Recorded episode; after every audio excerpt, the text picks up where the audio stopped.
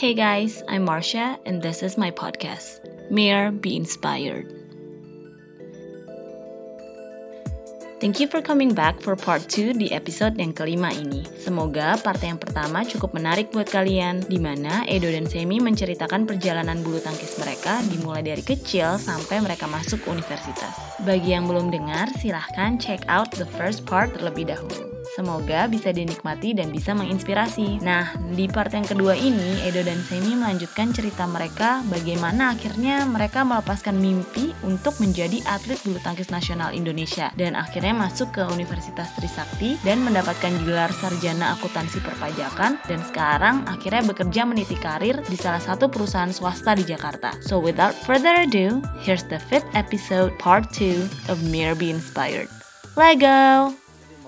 Favoritnya itu lah. Kan di di Malaysia juga kan kita juga juara bareng. Sama oh ada satu lagi sih yang nggak mungkin nggak mungkin kita pernah lupain adalah juara Liga Mahasiswa sih. Itu yang gue pertama kalinya semi itu ya ya gue juga juara itu sampai nangis gitu dan gue pertama kali lihat semi juara tuh sampai nangis tau gak? Kenapa? Karena Kenapa? di Liga, Liga Liga Mahasiswa itu adalah uh, pertandingan Gua, kompetisi. lu jangan lu jangan ini dong lu bilang gua nangis Nggak apa-apa, emang cowok Kan gua- kenapa? Emang cowok nggak boleh Oh, iya, nangis. benar. Masih kan bagus yang nggak diceritain, banyak yang Sam. nih, Bang. Sam, Kompe- masih bagus yang diceritain nangis gara-gara bulu tangkis daripada diceritain Oh. nangis gara-gara yang lain ya kan? iya Jangan kalau itu jangan. jangan nangis yang karena yang lain Ini ya. podcastnya Ah, iya. untuk disebar. Kalau Iya. kalian podcastnya disebar. Ini denger bahaya ya kan. Aduh. Ntar GR lagi yang bikin nangis Sebi. Eh, eh, gimana?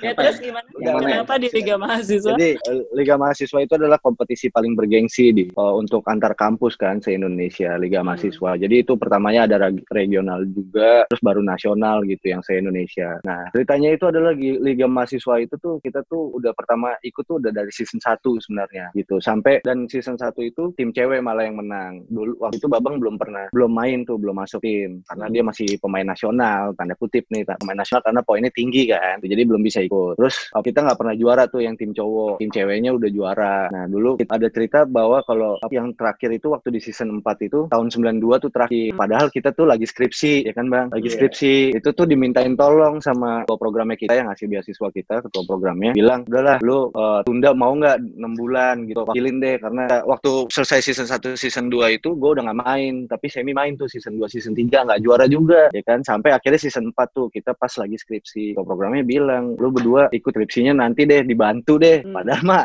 nggak dibantu nggak dibantu juga sih sebenarnya waktu bikin skripsi. Ya dibilang lu mau nggak nunda untuk uh, ikut-ikut liga mahasiswa nih season terakhir? Ya ibaratnya lu main terakhir lah sebelum lu Hmm. pensiun gitu. Hmm. karena kan kalau udah S1 kan udah nggak bisa kan. Dan kita juga tahun waktu itu tahun 92 terakhir iya udah deh mikir-mikir kan. Karena buat gua pribadi ya itu gua tuh skripsi udah ngerjain sampai bab 4 sebenarnya. Terus dimintain kayak gitu gua mikir kalau misalnya gua tunda sayang ya nanggung banget gitu. Tapi ya udahlah coba deh siapa tahu juara gitu. Karena season 2 sama season 3 nya itu yang juara tuh Unicom tuh inget banget deh. Dia tuh kayak berturut-turut gitu. Nah udah kayak gitu udah ikutlah kita liga mahasiswa di regional ya. Udah juara satu segala macam. Saya berangkat ke Surabaya kita itu. Kita tuh juga udah kerja karena kita waktu S1 itu kita kerja sama kuliah Hmm. waktu S1 tuh. Nah kalau gue sih pribadi gue waktu itu izin sama kantor tuh sakit tipes.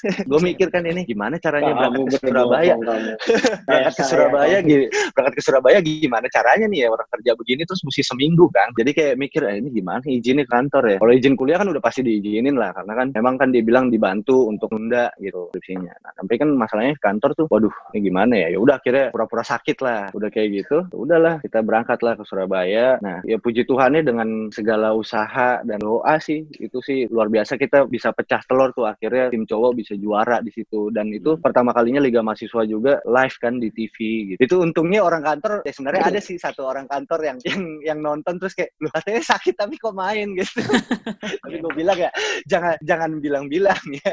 So, jadi itu tuh ya kenapa euforianya sampai ya gua nangis babang nangis ya? Satu itu udah tahun terakhir kita kita tahu kita udah nggak mungkin bisa ikut pertandingan lagi gitu. Yang Hmm. pertandingan gede ya itu udah terakhir. Satu itu dan pertandingan terakhir kita ya ibaratnya tuh kalau pemain-pemain bola atau pemain basket tuh ibaratnya pensiunnya bagus lah. Jadi ya akhirnya kita bisa pecah telur juga. Dan sampai ketua programnya pun juga sampai nangis. Karena ya udah sampai akhirnya dari season 1 2 3 nggak pernah juara, akhirnya season keempat kita juara gitu. Dan kita ngelewatin itu tuh prosesnya sih luar biasa sih. Karena ya udah ngerasain season 1 2 3 nggak pernah juara, akhirnya season keempat tuh kita juara dengan ya apa ya banyak dapat penghargaan juga, dapat best triple, best single juga kita dapat kayak gitu. Jadi itu dan itu tuh permainannya bergu kan. Jadi satu tim gitu, nggak cuma kita sendiri. Jadi lebih berasa susah aja karena kalau main tim itu kan ibaratnya bebannya lebih banyak kan ya. Kalau misalnya gue kalah kasihan teman gue kalau misalnya dia udah susah payah menangin terus kitanya kalah gitu. Jadi hmm. ya itu kayak pecah telurnya itu luar biasa sih. Itu sih yang momen terakhir pertandingan nggak bisa dilupain kali ya sampai tua juga nanti itu masih tetap bakal jadi cerita gitu. Ya, itu juga bisa dilihat sih videonya di videonya di YouTube kan. oh, iya. oh, Oke okay. ya nanti linknya akan di share di description supaya fans-fansnya nih Semi sama Edo bisa lihat pertandingan mereka waktu mereka menang dan itu ada Semi nangis sama Edo nangis nggak di situ? Oh nggak ada. Gue di balik saya kalau Nanti kalau ada yang mau gue gue lurusin sedikit ya kak itu sebenarnya oh. bukan nangis cuma meneteskan air mata aja. ah bodo amat. Bagi yang mau dengar cerita insiden lainnya kenapa Semi atau Edo bisa nangis boleh nanti gue ceritain.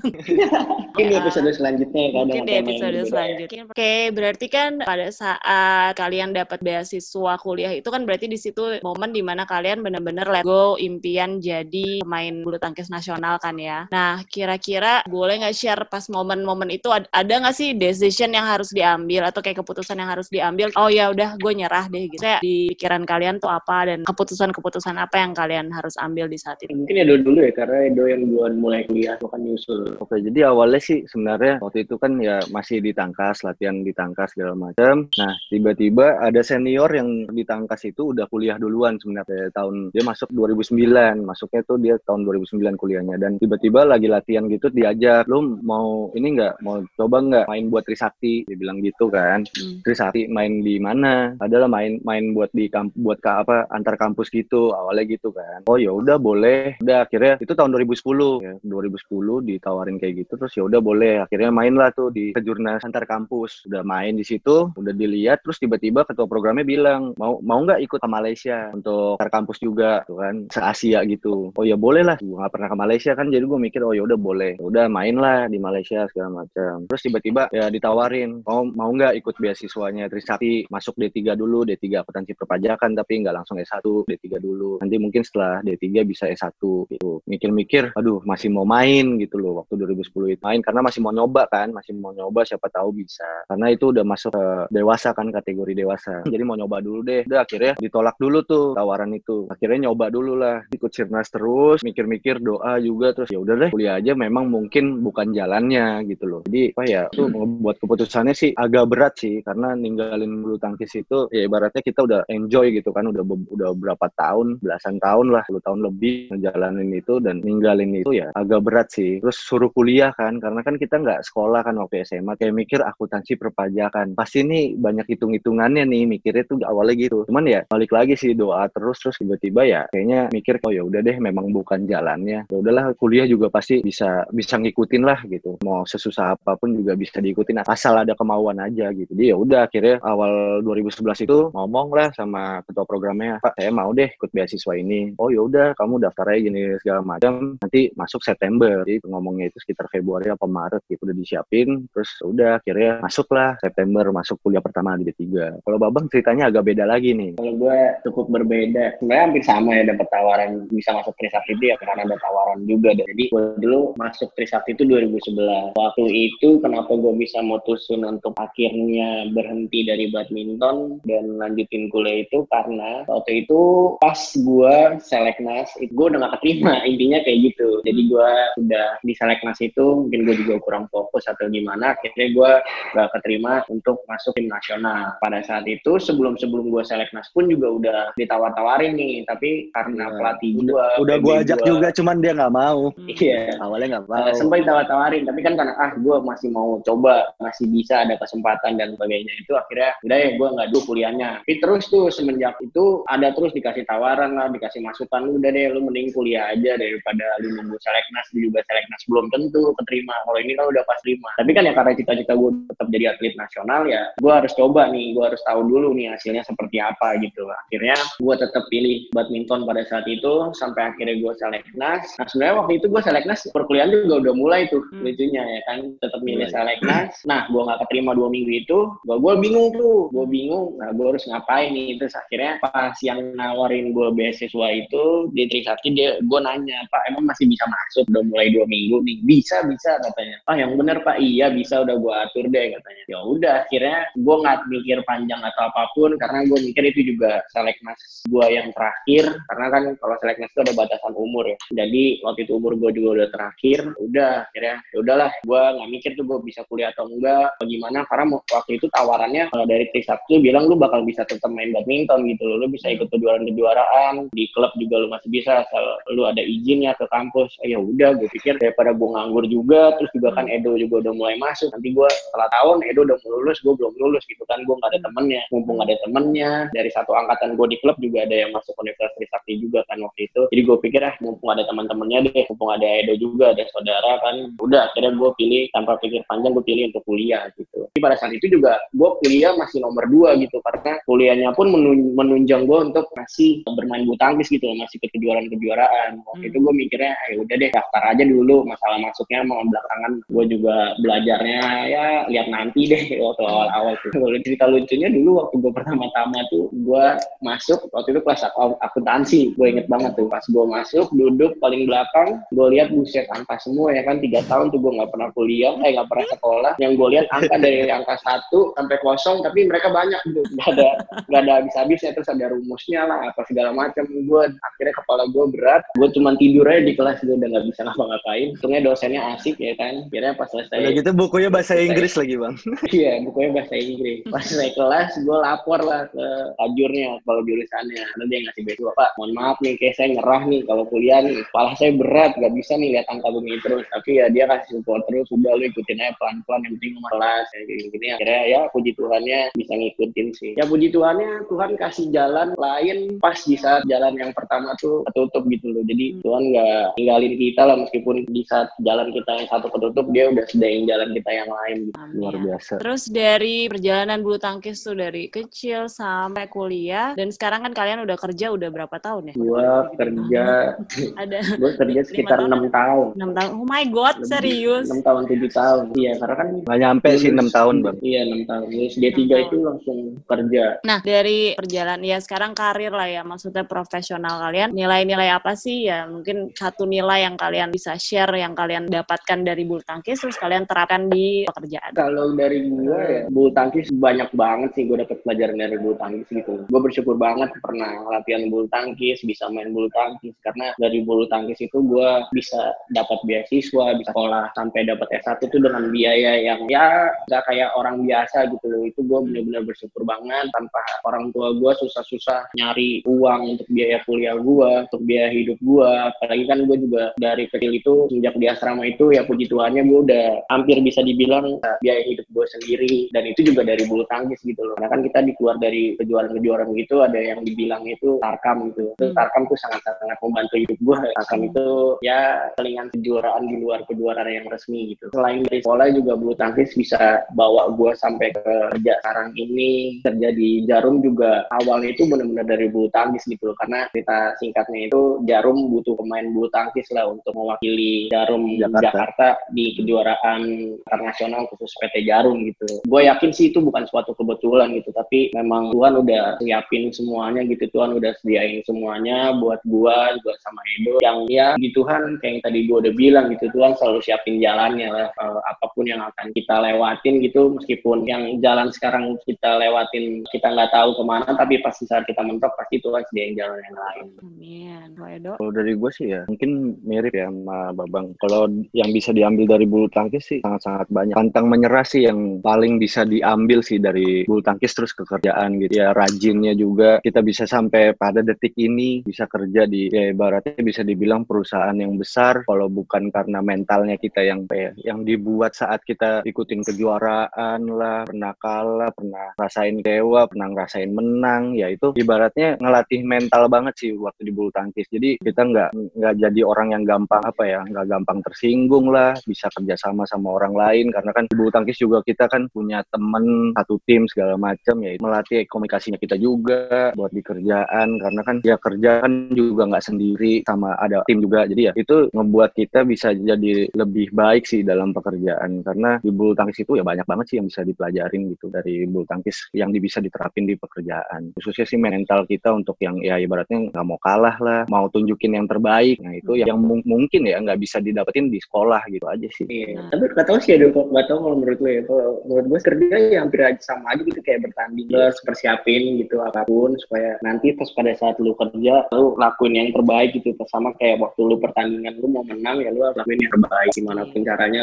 biar lu menang. Strategi apa biar lu menang ya menurut gue sih hampir sama gitu. Kayak lu buat di kerjaan lu lu biar naik jabatan tuh lu harus pakai strategi seperti apa harus pakai yang gimana gimana gitu ya dengan cara yang positif tapi ya gue sih. That's nice. Well sekarang di pertanyaan terakhir asal gue tanyain kira-kira kalian punya quotes atau story yang selalu kalian pegang itu apa kalau boleh share? Kalau gue sih, gue selalu megang prinsip itu setelah apa yang gue alamin sih ya selama ini, gue selalu megang prinsip lu lakuin yang terbaik, lalu yang paling terbaik lu lakuin pada saat ini. Karena lalu lakuin yang terbaik, sisanya ya tinggal Tuhan aja gitu yang ngasih kita tuh siapa jalannya gitu. Ya kita lakuin yang paling terbaik saat ini juga kita belum tahu gitu, kita sukses di jalan yang ini atau enggak kita nggak akan tahu gitu. Tapi seenggaknya nanti setelah kita tahu kita nggak akan menyesal gitu uh, yang udah kita lewatin itu. Tapi yang penting kita udah lakuin yang terbaik dan kalau memang pun nggak sukses di jalan yang kita lakuin saat ini ya pasti Tuhan siapin jalan yang lain. Dan kita udah dapat pengalaman banyak dari apa yang kita lakuin sekarang gitu untuk jadiin pelajaran untuk kita lakuin misalnya di jalan yang berbeda ataupun di jalan yang sama. Karena kalau kita udah lakuin yang terbaik Tuhan juga pasti kasih yang terbaik. Amin, amin. kalau Edo? Luar biasa. Kalau gue bahasa Inggrisnya aja do the best let God do the rest.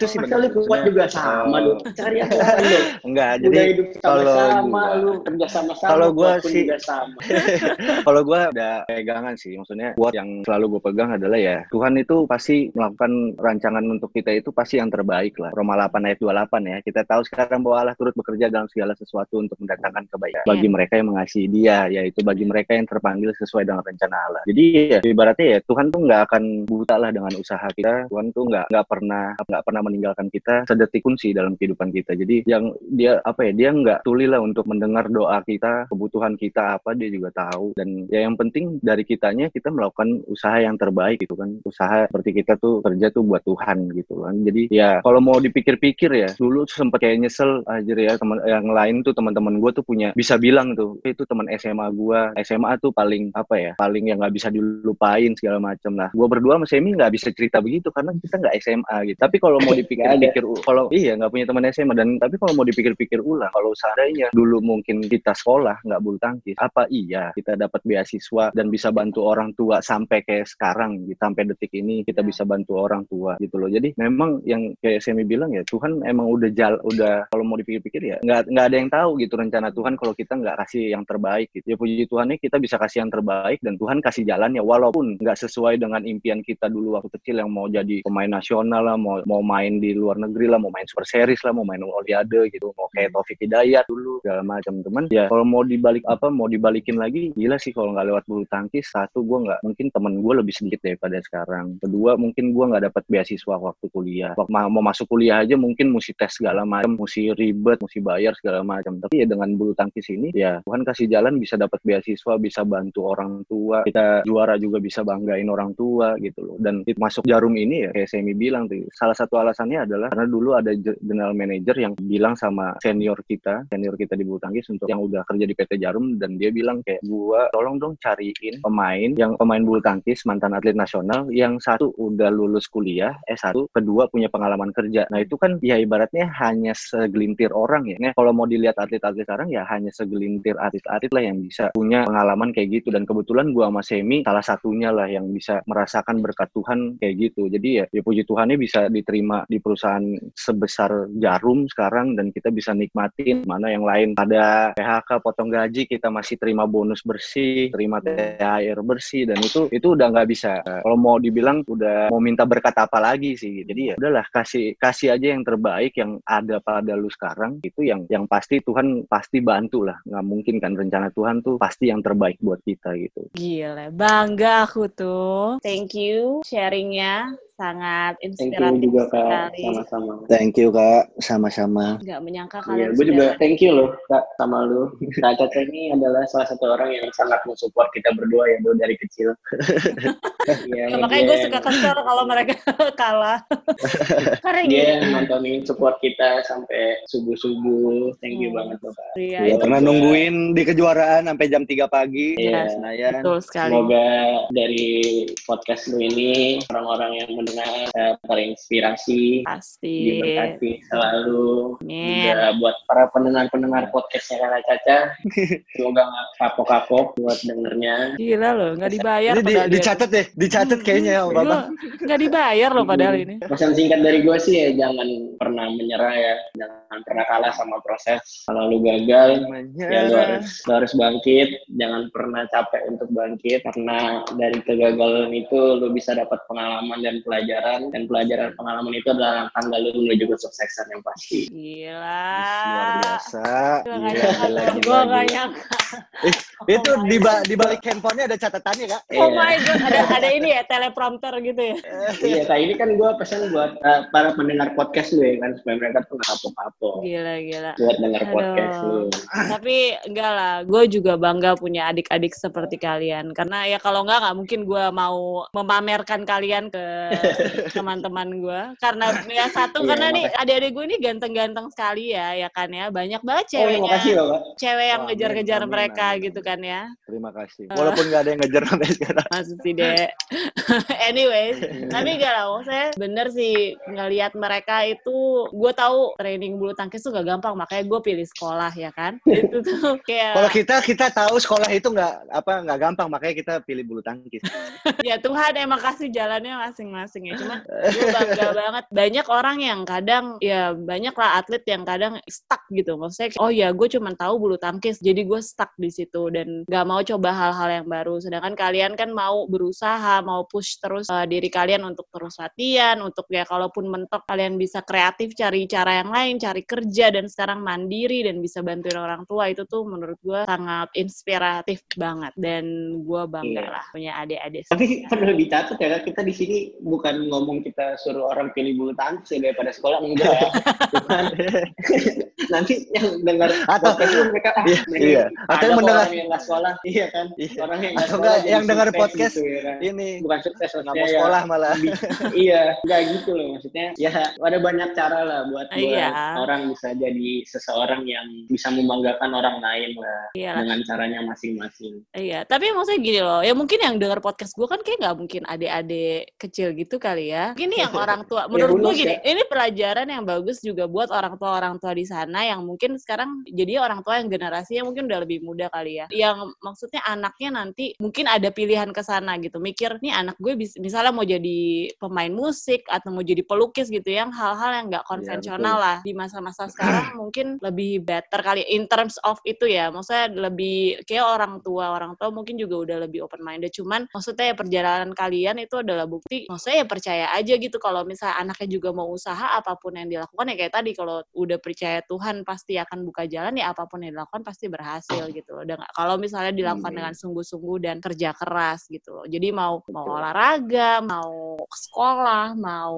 ngelukis nyanyi gambar terserah gitu yang penting kalau misalnya memang sungguh-sungguh dan memang mau berkorban untuk kerja keras itu pasti ada hasilnya oke Betul. thank you so much buat waktunya Sama-sama, Terima kasih kakak. sama Edo sama-sama. Semoga sukses selalu dan Sama-sama sukses sekali. next time bye bye Oke, Bye bye.